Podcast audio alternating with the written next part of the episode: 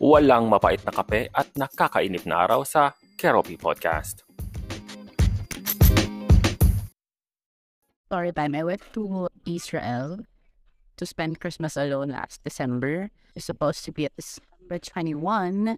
A week before that, I booked my flight, priced around 19,000. Started lining up in the immigration at around 7, 7.30 or before 8. A reason for traveling, which was supposed to be just spending Christmas or Jesus' birthplace is. So he kept on asking me irrelevant questions that I don't think is necessary for my travel, which is number one, if my parents were separated or together.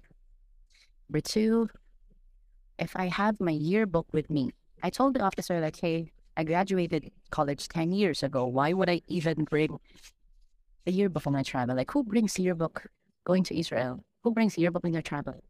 He was asking about if I bring my graduation photo. Sir, I graduated 10 years ago. Why would I even bring all those all those stuff with me? So I had to um explain in detail in an essay form what Boodle means. So and the, the airport ground staff keep going back to his office and asking that I needed to go to the boarding gate because it's my final call and I my think anyone's accountable here. I haven't ate for the for the next 24 hours because I was too stressed. I book another flight for the next day. So I hope the agency or the government agency handling, for example, we understand naman na they're doing it for the protection of fellow Filipino, no? na parang to protect them against human trafficking and stuff like that. Pero there should be like a professional limitations. I mean, there should be limitations kung hanggang saan lang yung mga tanong nila. And then they should provide like ano ba yung mga requirements na hinihingi. Kasi hindi naman namin kailangan dalhin yung buong bahay namin just to pass the immigration. What if maghingi sila ng bill mo three years ago, for example? Baka ganon yung trip nila, di ba? So how can you provide that one? So because you can't provide, ano mangyari? Like, you can't board. Ganon ba? So, dapat tama yung mga tanungan, then proper, professional, ganyan.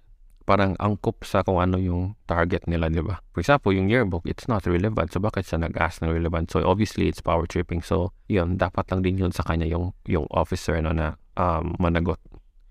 And speaking of managot, so, dapat, for me, okay lang naman na hindi siya ma, ma-remove sa kanyang tungkol kasi kawawa naman. Pero, at least, siguro, ma-compensate yung nagastos ni ate. Naka-double book pa siya. It caused, it caused some, it, it caused a stress to her. Feeling niya na discriminate siya. So, ayun. So, dapat mabayaran siya properly. So, ayun, yun lang ating comment, yun lang ating commentary for that issue or topic na pagkaano naman natin parang ano, cloud chaser. Charing. Hindi naman cloud chaser. Parang since it's a podcast naman at wala naman ting topic unless you will give me some topic open naman po tayo doon so if you have if you want to discuss a topic please um saan ba natin wala kasing ano eh.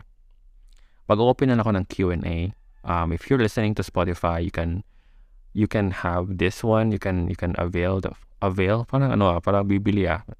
Ano na lang. Yeah, you can you can utilize the feature.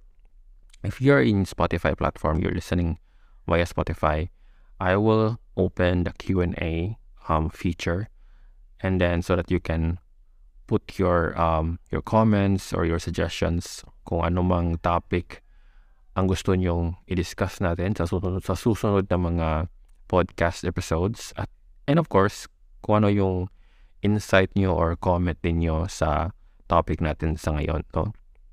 Para naman, ano, interactive tayo. And for those who are not in Spotify, you can also um, go to my website. I will also um, put the link in the description so that you can put also your comments right there. Because I don't believe na other platforms will have a comment section. Doon na sa website ko. So I, if you want to comment down or if you want to suggest any topics, open naman po tayo doon. So, ganun. So, comment down or message me. Um, doon sa website ko, meron namang contact um, page. So, you can actually go there and then type in whatever your topic or whatever hinanakit sa buhay or kung may hinanakit ka man sa akin, ilagay nyo doon at submit. and Senate and mababasa ko yun. So, okay. So, for now, um, yan muna ang ating episode. So, thank you for listening. Ako po si Kerupi and you're listening to Kerupi Cafe or to my podcast. Again, bye-bye.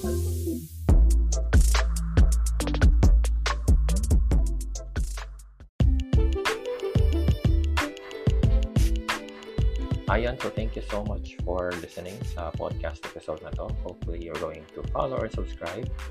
I will be hosting uh, mostly my podcast every Thursday and Sunday. And so, again, this is Ropi, and thank you, and see you on my next episode. Bye.